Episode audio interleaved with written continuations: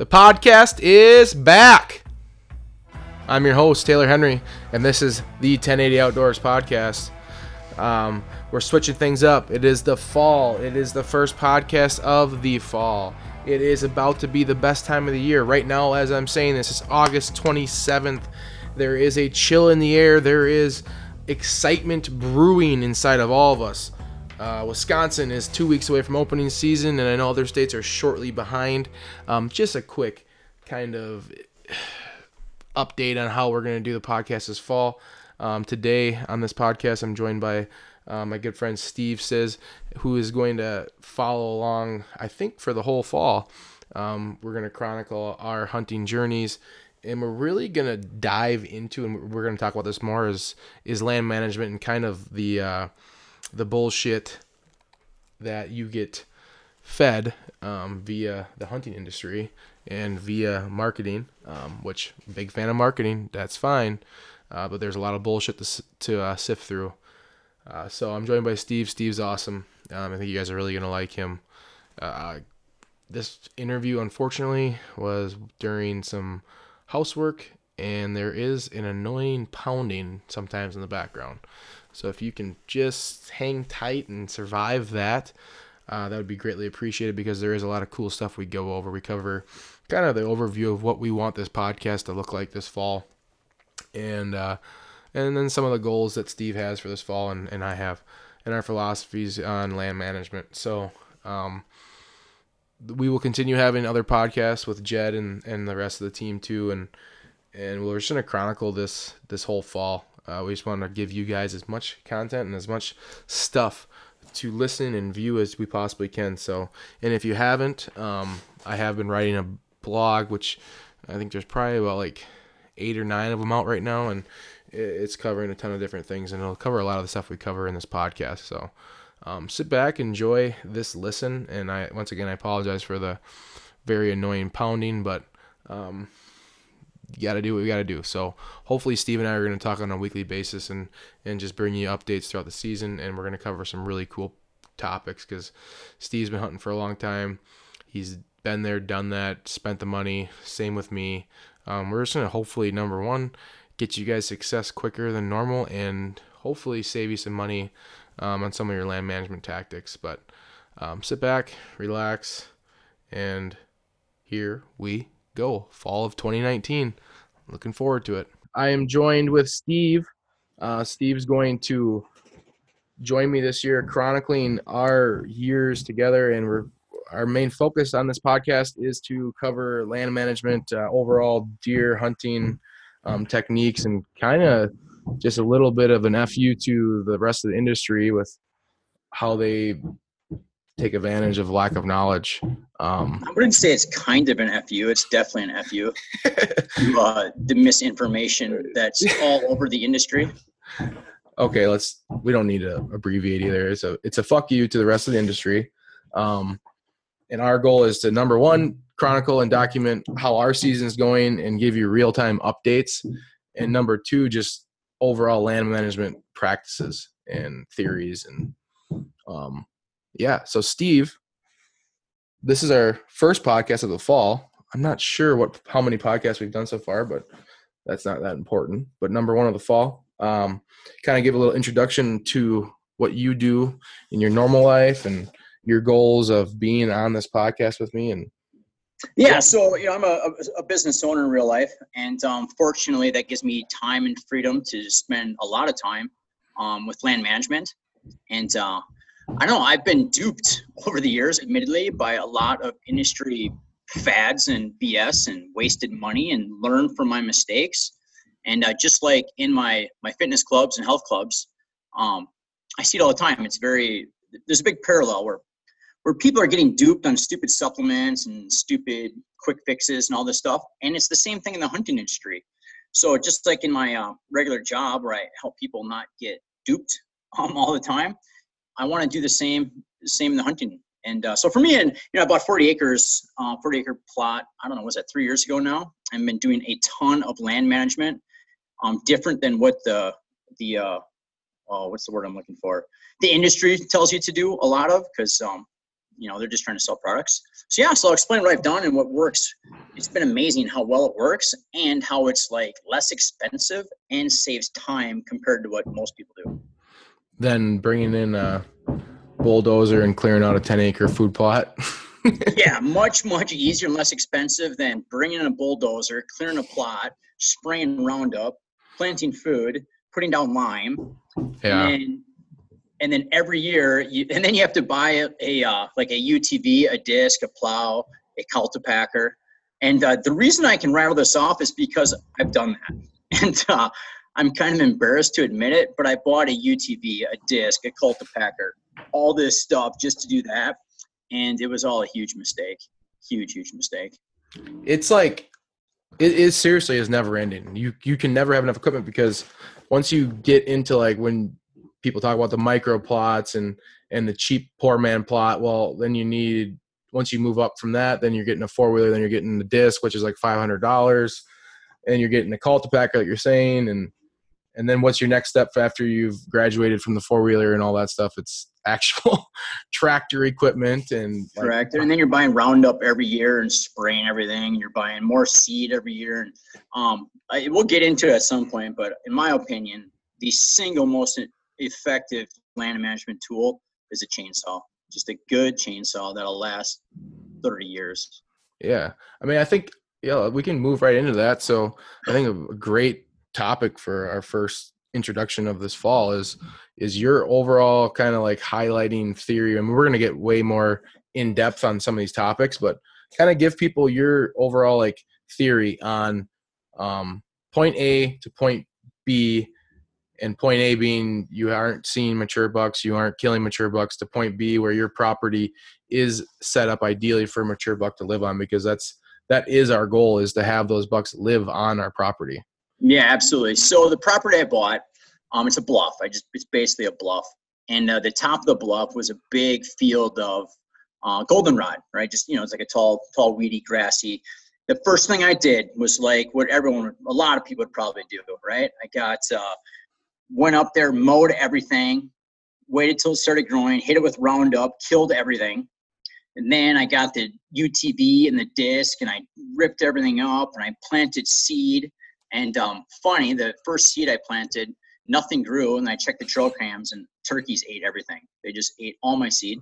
Oh, they came in right after it got laid. right after, it was just like a row of them. They ate everything, right? The soy, the beans, and the oats, and the peas. It was a uh, yeah bean oat pea combo.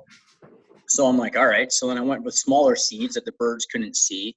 So you know, just tons and tons of work, and uh, planted all this stuff, and it was just it, a, a huge waste of time and money. It just was. So then I got, you know, I started working with some DNR forester and had them come out and I started really learning my trees and identifying trees and identifying like my habitat really well. And what it needed more than anything was for me just to start cutting out the trees that shouldn't be there, right? Because I had all these trees that were shading out everything, so there wasn't nearly enough cover for deer. Um, there wasn't good bedding. There wasn't. It's just so I got a chainsaw and just started cutting cutting trees like crazy, but cutting the right trees, right? It's very important to really learn the right trees and understand which ones to cut and which ones to leave and which ones to stump treat and um, really got into it.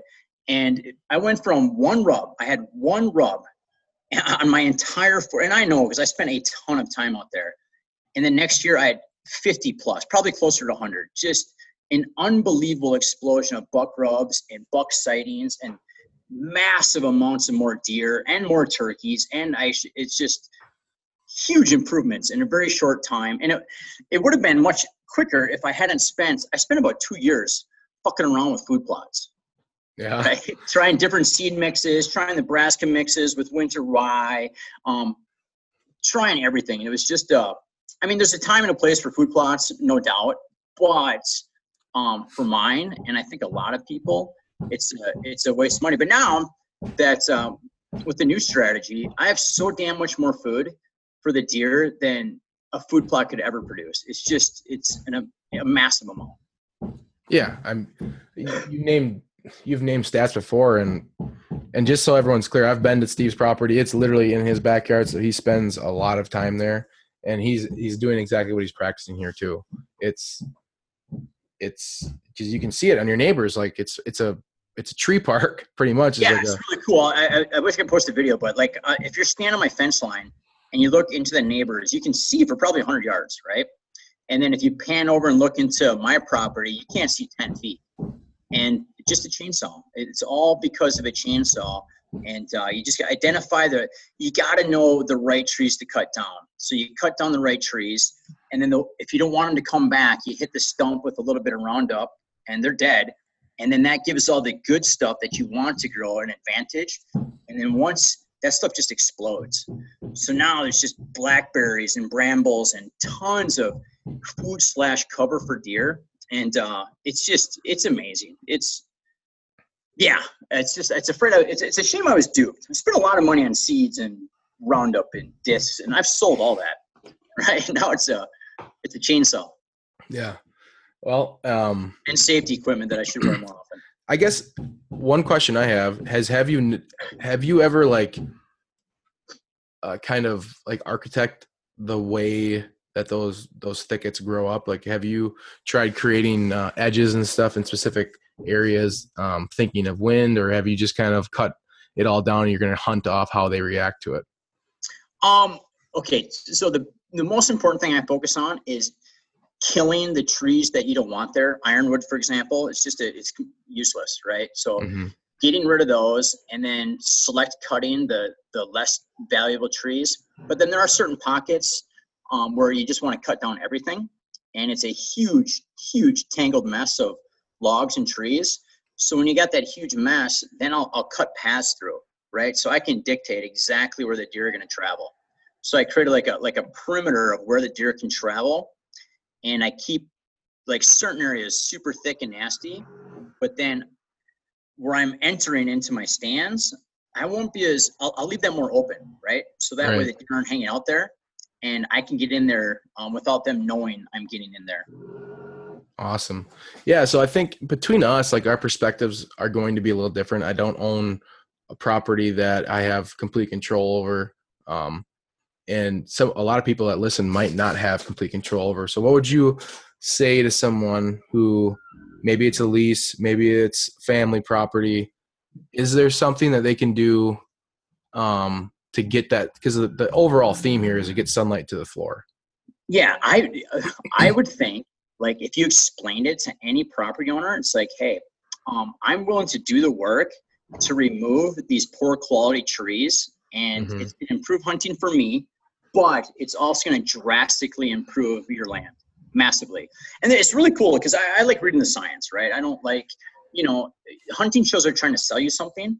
There's actual like good science on land management, like good actual like you know forest biologists and game biologists and i like to follow their advice so a, a good example is if you have a cluster of oak trees right cut down like the two or three lower quality oak trees the one tree you leave will produce far more acorns than those four that were there plus now you also have more sunlight hitting the forest floor so you get more blackberries more brambles more greenbrier more cover more bedding more everything so if you explain that to a landowner, it's like, hey, I'm not going to cut down a single high value tree. Like, you know, I'm I'm not going to go and cut down your black walnuts, right? That'd be kind of a dick move to uh, cut down the most expensive trees in the woods.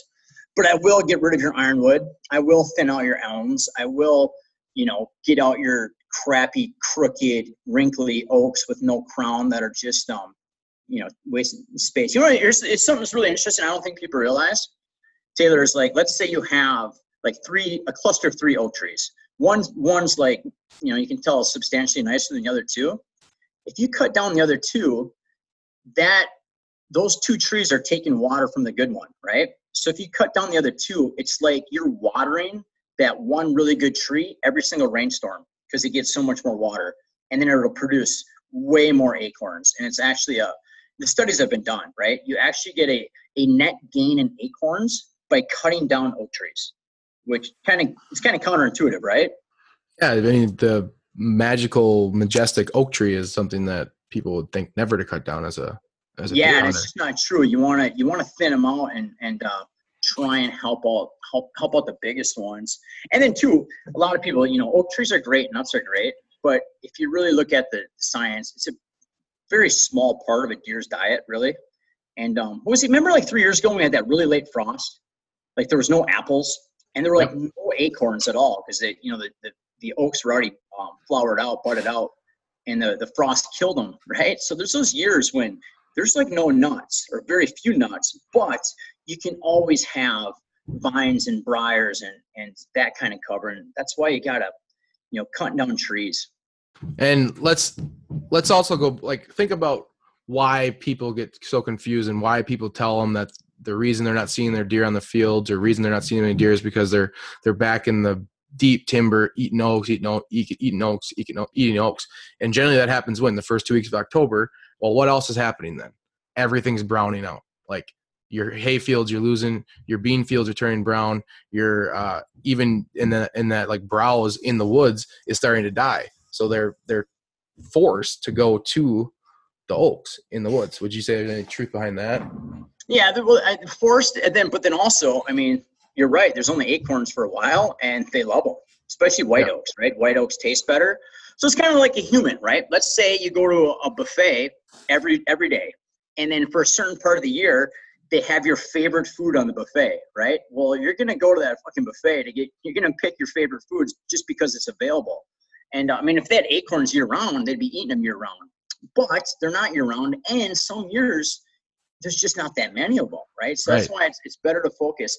Here's a um um you know those like those you're trying to visualize. There's those like rectangular plastic or rubber storage bins. You know, they're probably like three feet by two feet by two feet high. You know those things. Like visualize yep. that. Yep if you pack that full of leaves, like just jam it full of leaves, that's how much a deer has to eat every day on average. That much browse. It's a lot of freaking food, right? Year round on average.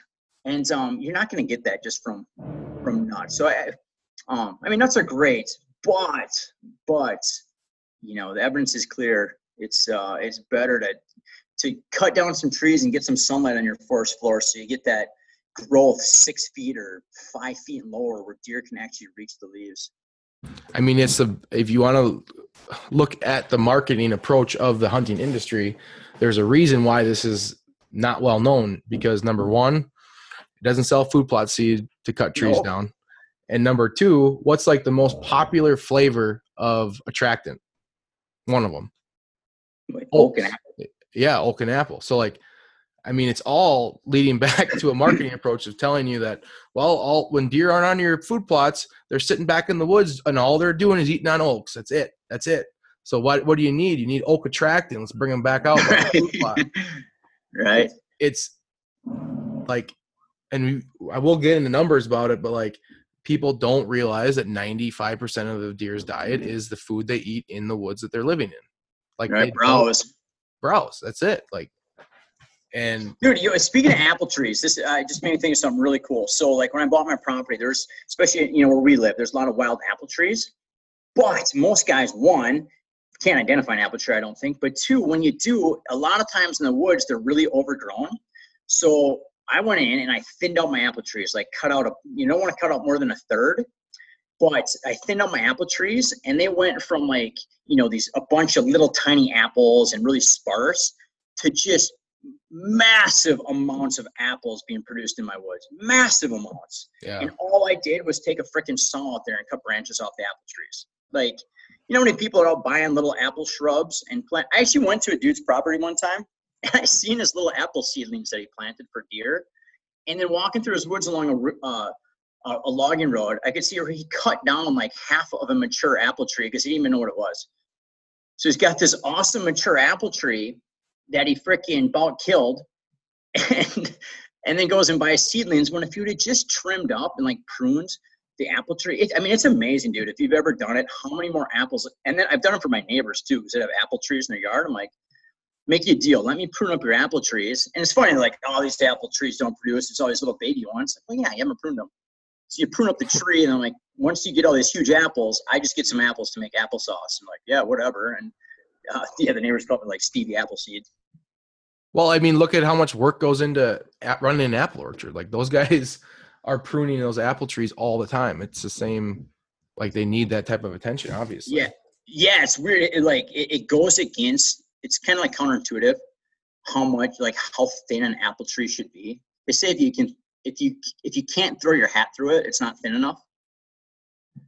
But once you do that, you get a massive amount of apples, and obviously, it's some, that's one of those things too. Kind of like you're saying about acorns. Like if deer could eat apples year round, you know, obviously they're going to do it. But you know, they don't get it year round. But for a couple weeks in the fall, it's like candy, and they're gonna, you know, those good apple trees are gonna pull deer from a from a quite a ways away sometimes.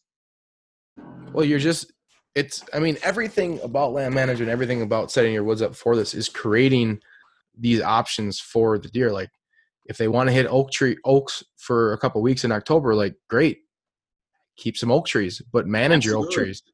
If if they're going to eat apples during that, probably around that same time, great, prune your apple trees, manage your apple trees, like, and then, and then also cut down a bunch of junk trees. So you got a ton of browse to go with it. It's right, and then you got to think about what what's available to them the rest of the year. Like, it's especially like your forty acre chunk there it's that's how you are going to maximize and optimize that land for sure. Yeah, absolutely. And too, like where we live, but you know, it's crazy how I mean, there's hundreds and hundreds and hundreds of acres of of uh, ag fields around me, right? And then you got all these big, overly mature, overgrown forests. It's like, well, what do they really need? They need more cover. They need more food inside the woods, other than a food plot. Just cut stuff down and let their let grow what they used to eat for you know two million years before the agricultural revolution. Yeah and you think and you can look at um this is kind of an example is in those big crop and ag areas illinois iowa a lot of those deer will live right out in that corn um, for a lot of large part of the season but and because of one reason that's where their food is. They don't have all that browse in the woods. They don't have um, all that good stuff to eat. So they obviously need to bed and lay and live in an area with that it has a ton of food that can support their diet. You know, another thing is I just thought that's really cool that I think a lot of times gets overlooked is when you just manage your land to manage your land. I mean, obviously it's been great for my white-tailed deer, but I also have more turkeys. And I seen uh, what am I getting for woodcock for the first time, um, uh, bobcats for the first time, and a, a big thing that's so so important that I, I know a lot of hunters miss is coyotes can be a problem, and everyone wants to kill the coyotes and trap them. And if you look at the again, read you know that they've done crazy awesome studies on this. You know what? It's crazy. You know what a coyote's range is, by the way? Have you ever heard? I know. Uh, no, I haven't. It's like a hundred square miles. They've tracked coyotes that'll cover three states, right? And they're like there is no they're, they're such a crazy animal. They're like if you kill a bunch of them the females will just have larger litters to bring the population right back right? So trying to get rid of them by killing them trapping them is damn well it is impossible. It just can't be done. They tried it years ago and they used to put like strychnine on animals to take out the wolves but they couldn't get rid of the coyotes. But anyhow the point well, is aren't they the most widely versed animal in like north america? Oh yeah dude. They live in downtown chicago right you'll find coyotes literally running through downtown chicago they're freaking brilliant animals. I've even um, read studies where like, you know, when they're talking at night, like a female, they know it, you know, if someone's missing, like they know who's out there and then they'll have more pups. It's crazy. But so what do you do, right? You can't get rid of all the damn coyotes. You cut down trees and create more cover so fawns actually have a place to hide and it drastically improves their survival, right? That's why when a fawn is born, they have no smell and they don't move the, the whole purpose is just to be hidden. And uh, the biologists, a really good um, analogy that I like is if you throw a basketball in the springtime, like fawning time, if you throw a basketball and you can see it, your stuff's not thick enough. And that just creates sacred place for them to raise their their fawn. Yeah. So then you uh, not only are you creating better habitat for bucks and more food and all this, but you're also improving fawn um, well, what's the word like the the probability of fawn survival, and you know it helps out uh, baby turkey survival too when they have. And this is kind of interesting too. A lot of people don't realize this, but like nest robbers, um, like turkey egg nest robbers, what keeps them down is coyotes. So coyotes do have a purpose because they're the guys that kill some of the nest robbers. It's kind of it's kind of interesting how things all work together, but it all comes back to creating really good habitat and um, and, and managing property. One thing too, it's, uh, as, as uh, our, our season progresses, it's kind of cool. I think one of my goals is I have two different guys who've never bow hunted before. So um, I don't know. A part of my, I'm kind of older than you. I get as much pleasure helping someone else get a deer as myself. So I'm really looking forward to helping. I've set up some pretty easy stand locations and to uh, help help get some new guys their first deer, which would be super cool. Yeah, so um, we can. That'll be a good way for us to kind of wrap up as our goals for the year and kind of listen out um, exactly how what we want to accomplish. But um, as far as my philosophy on all this stuff, it runs very in parallel with Steve's. Um, I do plant some food plots, and I I've cut way back on them now, and really number one reason is that because most of it is bullshit and most of it just sucks your bank account and i firmly believe like really all you need to do with plant food plot is is to spray a little area and throw the seed down before a good rain and you're going to get the same results um, than doing the whole process of what people tell you to do. But that's i mean that's not here nor there. I do use them some but i usually use them to concentrate some type of pinch some type of movement past the stand. They're not giant acres of food plots that that I am like ill advised ill advised to think that they're feeding my herd because I mean there's hundreds and hundreds of acres of crops like you said around plus hundreds and hundreds of acres of uh um browse in the woods around us. So that's kind of yeah, my philosophy. I'm like not totally against food plots by any means. It's just like for my property, and I think for a lot of them, yeah, way way down the priority list um, as opposed to being the first thing you should go for, like I did when I first bought it. Yeah, and I, I mean, just just our conversations the last six months have made me reconsider. Like the food plots I did plant, I let I let three food plots that I normally would plant go this year. Just let them go. Um, so there's going to be tall, weedy areas that are probably more beneficial than than me planting something there and hoping it grows. But like the ones I I planted one new one that came that is just literally an extension off of probably I want to say it's like 20 acres of of like CRP weedy um, goldenrod like you're talking about that the farmer because of the rains and stuff has not planted now in two years. And that's my neighbor farmer. So like I know they're bedding in there and all it is is a little line along a fence line that's a pinch to try to pull them up like just something for them to cross through. Like that's all it right. is. Nothing. It's like a quarter acre of.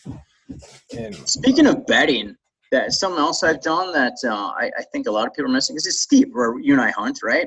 So it's sometimes it's hard for them to find a flat place to lay down. So I'll actually go out with a, a pickaxe and dig out flat spots like shelves on the hillside and actually create beds. And it's crazy how quickly those deer will find them in bed exactly where you want them to bed.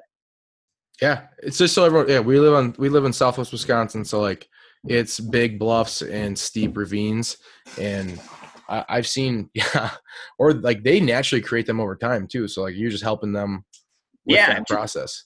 Yeah, you know what I mean. It's like because it's one thing too. You when I go hunting out west and you sleep in the woods, sometimes like fuck, I can't find a flat place to lay down, right?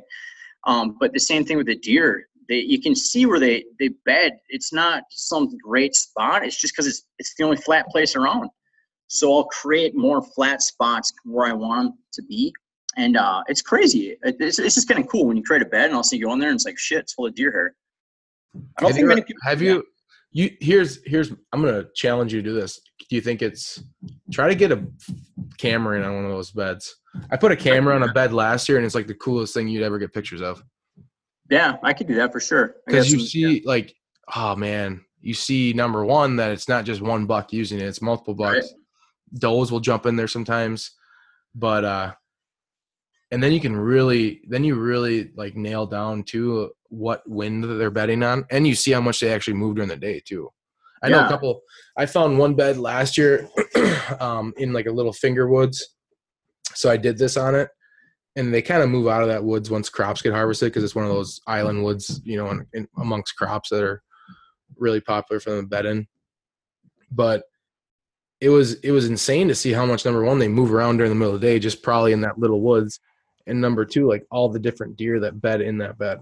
It's not just yeah, and they deer. say, I mean, biologists say that deer they feed five times a day, right? So it's not just you know dawn and dusk, but they get up and feed. That's why it's nice having the uh, the, the bedding slash browse on your property. So they bed there and feed there and live there, you know, and, and for me too, I kind of like it, you know, I, I want the deer to live on my property. They can go eat on the neighbors in the middle of the night for all I care. But once they're done eating there in the nighttime, they come back and live where you know where I'm hunting. I'm I'm there waiting for them in the morning. That is that is like the it can't be it's not it can't be expressed enough like that is the important thing that they're living on your property right. Because if there's a, if your property is a pass through if it's a nighttime feeding area if it's any of those things like if you have a problem. habitat too. There's one thing we'll get into this too. A lot of guys they'll see you know they'll see all these big bucks right now big bucks right now and then leaves drop and they disappear. Well it's like why is that? It's, once the leaves drop they they look oftentimes completely changed where they live because the habitat has changed so much. So my property is completely managed to hold deer in the fall. Like I really could care less if they're here in the summer, right? It's not hunting season. So that's a, that's a big part too. Oh yeah, for sure. And I mean, you're kind of handcuffed anyways, where it'd be hard for you to get a bunch of chucking pictures of a deer in the summer right there in the middle of the woods. Like, oh yeah, absolutely. but I mean, so I guess kind of overviewing like our philosophies is number one um don't think that you need all the beautiful equipment and beautiful food plots to be successful. Right. Number two sit back and like really look at your woods. If it looks like a fucking national park cut some trees down. Let yeah. the, the key is the sun needs to hit the ground. And and it's funny because people will do that. People will use that technique and then plant like a little like line of like an eighth of an acre of a food plot like their little micro kill plot and if they just followed that same like thought process where they just let that area grow up and then they just built like you know use that border as a as a way for deer gonna they're going to move in there i think it's more beneficial in the long run. Oh yeah it's more beneficial it's less expensive. That's what we'll get into more too is i, I think a big thing is you know what i mean? I i, I struggle with this at first too it's like cutting this down is good? Like cutting all these trees down is a good thing well, you've never been. Nobody's preached it to you. Yeah. Nobody I mean, on Outdoor Channel is telling you to do that. Nope. There's no money to be made in telling someone to go to Stihl and buy a chainsaw or Husqvarna or whatever the hell you want to get, and uh, yeah. uh, going and just cutting down the right trees. But uh, man, it's it's awesome. It's awesome how how much better um, how many more deer you'll hold.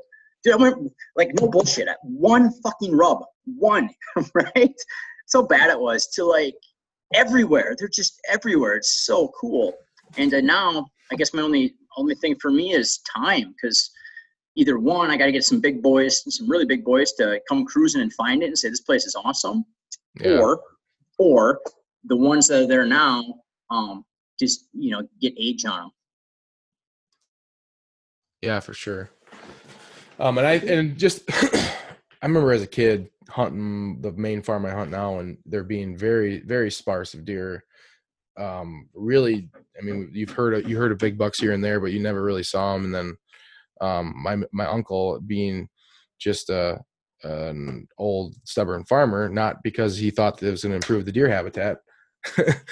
had cut down a lot of you know ash trees obviously because we went through the you know the ash crisis and how long ago you think that started like 10 years ago Ash uh, yeah, I don't even know. I couldn't even guess. To be honest well, I'll say that it's not really a logging, but it's he for some reason he started cutting a lot of trees down, leaving a lot of treetops in places, and and these treetops get washed down into ditches.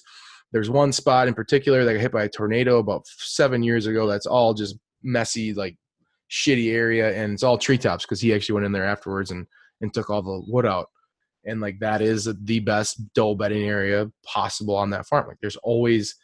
How awesome is that tornado for the woods, right? Oh, just amazing! Second best thing that could happen besides a forest fire. Yeah, amazing. That's what my uh, my in laws, what a year and a half ago now, um, had their 400 acres logged off. It's gonna be so good. So I mean, it's like, and, and for him, he's like, I'm like, dude, this is gonna be so good for deer. And he, my father-in-law, he thinks it's like he thought it was bad because you're getting rid of all the nut producing trees. It's like it's this needs it's so bad. It's just so thick and nasty.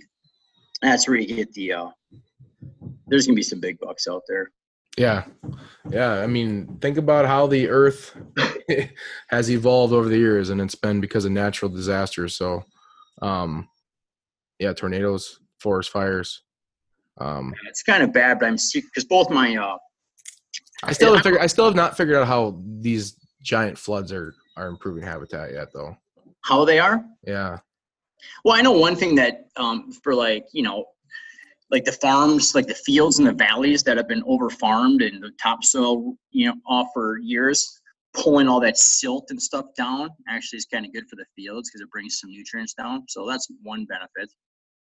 But Well, there you go. You found one. yeah, that's the. But it's benefit. also it's also kind of like, yeah. I mean, it's a whole other conversation. Like, is are these floods from direct? Is, is it actually natural for the Earth to be doing that, or whatever? or global warming or something. Well, I tell you one thing that isn't natural that um, is massive amounts of water runoff. So monoculture fields aren't. So monoculture means like cornfield or soybean field, where it's, you have one crop. So these giant monoculture fields that instead of like thick grasses that don't hold water. So when you get a heavy rain, you get so much more water runoff down through the valleys, and that's why these you know you're getting these super steep cuts through the hills that you know you normally wouldn't have that because you'd have so much grass holding the water and slowing down the amount of um, you know washouts. But what do you do, right? Ag fields, are, we're not changing that. I mean, even those like really nice grass waterways help. A lot of farmers don't do that even. Nope. Um, so yeah, I think that's that was an overall pretty good overview of what number one our philosophies and kind of the angle we're gonna go. So if you don't really like what we said so far, you're probably not gonna listen anymore. But Yeah, if you want to go spend a bunch of money on some fancy food plot with Lee and Tiffany on it, we're the wrong guys to listen to. I, overall, like, gonna keep this thing as simple as possible and and informational. So like, you should learn like the types of trees in the woods that you're hunting. Like, it's it's good to know that when that buck comes through or that doe comes through and they're chewing on and they're eating browse of a leaf, you're like, what the hell? Like, what what kind of leaf is that? Because it happens. And instead of sitting there blindly in the woods, like, do something about it. And I hope that we can kind of number one be educational, number two be uh, fun enough to listen to, where you guys continue to listen. So Yeah, remember next next time, remind me to talk about uh, mineral stumps, which is super Yeah. super cool that people don't know about. But it's it, uh, dude. I I, I mean, I I can get pictures of this stuff so you can like I have examples of it. So cool. And then two, very soon, once the leaves drop and te- trees go dormant, I got a big cutting project which uh, can show some really good before and afters. And then um, next year to see the before after after when you see the explosion of growth, it's uh it's it's mind blowing. yeah, and you're still in the you're still like in the early stages of transforming your property too. Uh yeah, I've, I've done mean, a ton. I'm a couple years. far along, but You're kind of just sitting back years. waiting for it to produce now. well, yeah, I'm pretty much in that phase. But three years, but but but two of those years was fucking around with food plots, Yeah, and it's Yeah, so really you're- only you're been just- a year of like smart management. right. Well, yeah, a little over a year, but that's where it's made the, the biggest impact. But um, yeah, it, and it's fun, dude. It's I mean, who doesn't like dropping trees, right? Or yeah, just getting out in the woods in March and February, and it's a lot better than August, like what I do. yeah, it's yeah, a lot less expensive. Lot, it's uh, dude, everything's about it's better. So yeah, it's gonna be some awesome stuff. But it's gonna go. Here's what here's where it's hard for people is when um because you know it's hard for me too is when you have when you're being constantly marketed to via hunting shows and you have they create a belief system right and then when something goes against that belief system sometimes it's kind of uncomfortable for a little bit but instead of going with hunting shows and marketing shows I like to go with whitetail and forest biologists, and because they're not selling anything, they're just giving science. So that's kind of what um, we're gonna Yeah. share. yeah, I mean, if you're if you're nerding out on the stuff we're talking about, uh, we nerd out on like MSA, MSU Deer Lab pod, has a podcast, and their stuff is super super good. Um, It's ridiculously good. Like they are the antithesis of hunting shows. yeah, yeah. Um, so yeah, what Steve? If you, I know you gotta get going quick. Um, but what is number one the different trips you're taking for your hunting season in the Oh. fall, and number two, like some goals here in Wisconsin, and then you can kind of list your goals too. And Yeah, absolutely. So big goal. First goal. I'm heading to Colorado. I do a hardcore by myself, way in the mountains, just hardcore backpack. Um, live for a little over a week, unless I get one before that. Just chasing elk with my bow. And then I'm gonna. I always do a uh, public land um, solo spot and stalk mule deer hunt in South Dakota. Um, I might do Nebraska as well. I'm because um, I'm not a big fan of Wisconsin gun hunting. It's just not my thing. I I I just don't like it. I don't enjoy it. I don't. I feel guilty shooting a deer with a rifle. I wasn't always like that. It's just I don't know. As I've gotten older, not that I'm against it. It's just me personally. So I'll probably go on a bow hunting trip during the Wisconsin gun season. Um, and then I also a couple of my biggest goals is I got a couple guys that have never killed a deer with their bow. So I'm going to set them up on my property and try and get them their first deer, which uh, I think will be really cool. Yeah, and uh, generally, we teach always, especially in business, is if you provide value, good things will happen to you. So if you if you get and set up these guys with good hunting spots and help them kill a deer, I think the old hunting karma bank will fill up on your end. That'd be pretty cool. Um, yeah, and then one thing too we gotta do, Taylor, make it maybe a video podcast because I do a lot of I've done a lot of um, killed a lot of stuff out west. I've gotten really good at um, butchering deer on the spot and just throwing in my backpack and carrying it out. And once you learn how to do it, you'll never drag and hang a deer again. So that's yeah. uh, that's one cool cool uh, thing benefit of hunting out west when dragging isn't an option. Yeah. Well, I guess it is an option, but you kill yourself. Steve's one of the uh, one of the most knowledgeable people in the hunting world that I've met, and he's not in the hunting world because he's been busy growing a very successful health business and all that other stuff. But um, we're gonna get his uh, knowledge out to the out to the world. So, um, as far as elk and mule deer out there, is there specific goals you want to accomplish, or um, you know, certain standard that you hunt on? Yeah, you know what? It's I'm kind of maybe this is weird too. Is um for me like for the out west stuff, it's in a lot of hunting too. It's not about like eh, I mean I do want to get some you know nicer ones of course. So but I don't have like a 300 inch standard. For me, it's like like how how do I get it right? Like the process. So I'm going solo, never been there, putting my finger on a map, and just completely blind winging it and if I can get an animal by just winging it and doing everything myself, like no guides, no tips, no anything, I think that's pretty cool. And uh, the same is going to be for the mule deer. I've gotten a bunch of mule deer, so I try and get a little bigger each year, but it's the same thing. It's just like, how do I get it? It's by myself. It's public land, bow only, and um, and I make it make it really hard. Just try and just try and rough it, I guess. So for me, like getting a say a, a, a four by four decent mule deer on public land by myself is a lot cooler than if I and I could afford it going to Alberta and paying a rancher to shoot a 200 incher by a corn pile. you know what I mean? Yeah. Which, and then and then putting the mount on my wall and bragging to people that come over when I could have probably stabbed it with a spear or hit it with a hammer.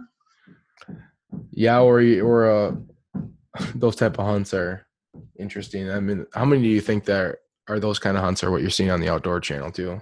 dude i i have this video. Did i ever show you this video?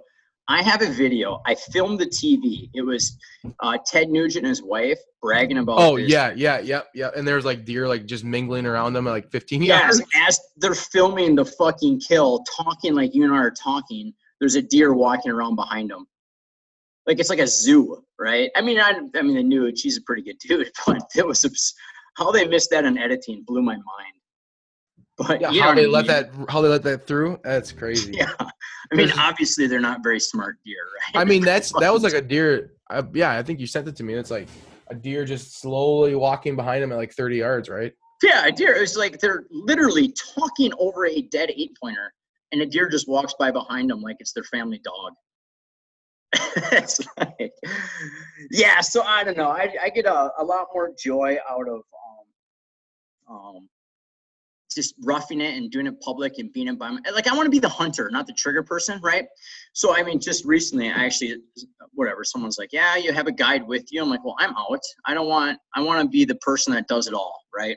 Find it, kill it, butcher it, do do everything, as opposed to have someone do everything for me and I just show up and pull the trigger, let an arrow fly. I guess. So well, that's kind of we could get into that too about the whole guide deal because just because they have a guide or their name has something to do with guides or they run a guiding service means nothing. yeah, and that's one unfortunate things. I spent a lot of time out west and I, I do all public land, but I've seen guides and how they operate, and I've watched guides just drop people off on the side of the road in a terrible spot on public land that this person could have easily gone to for free and I don't know what they're paying this guy, but I, I always feel bad for him. I mean that you know it's like any industry, right? I'm not. I'm sure there's great guides out there. I know there's great guides out there, but there's a lot of shysters out there that they're just terrible. Yeah, I mean it's it's odd. It's very odd. I've heard a lot of people tell stories about how they went through a guide one year and then they go back out just by themselves next year because everything they hunted was just on public, which is fine. It just you need to make sure you tell your customers and stuff that I mean it is public land. You're providing your knowledge and what you're giving them, not not the actual land that they're hunting, which is yeah. And I got duped on that. I, I bought a tag through a guide. It was still like solo hunting, but the only way sometimes the only way to get a tag is to buy through a guide. This is in Canada, so the guide was yep. That's a lot in Canada. A tag, and um, she's like, "Oh yeah, you're the only bow hunter." And I showed up. There was eight bow hunters that had been there for a week, and that's like, how do you blatantly lie and then have to look someone in the face? And one, it, it was just so bizarre to me. But it was the whole trip was just miserable when you when you just get you know lied to like that. Yeah, oddly enough, my strange guiding stories from Canada too. It's not saying that Canada people aren't nice, but but on the flip side, my first the first I, I, did a bear hunt. I mean, it wasn't I can't really call it hunting, right? It's more of just a relaxing vacation because you uh you go up there and sit above a bait pile that someone else put out for you, and it's like I mean, to me that's not really hunting, but it was really relaxing and really fun, and I really enjoyed bear meat. So that was it was more of a it was a relaxing vacation but the point is that guide was amazing. He did a great job baiting, great job setting everything up, like great, nice cabins, great boats, great bait, great walleye cleaning house. It was, it was really cool.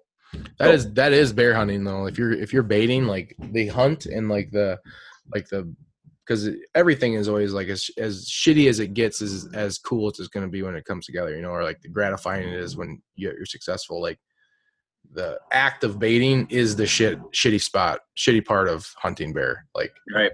It's a lot. Like running running day every day, running, running, running. Um, so it's interesting.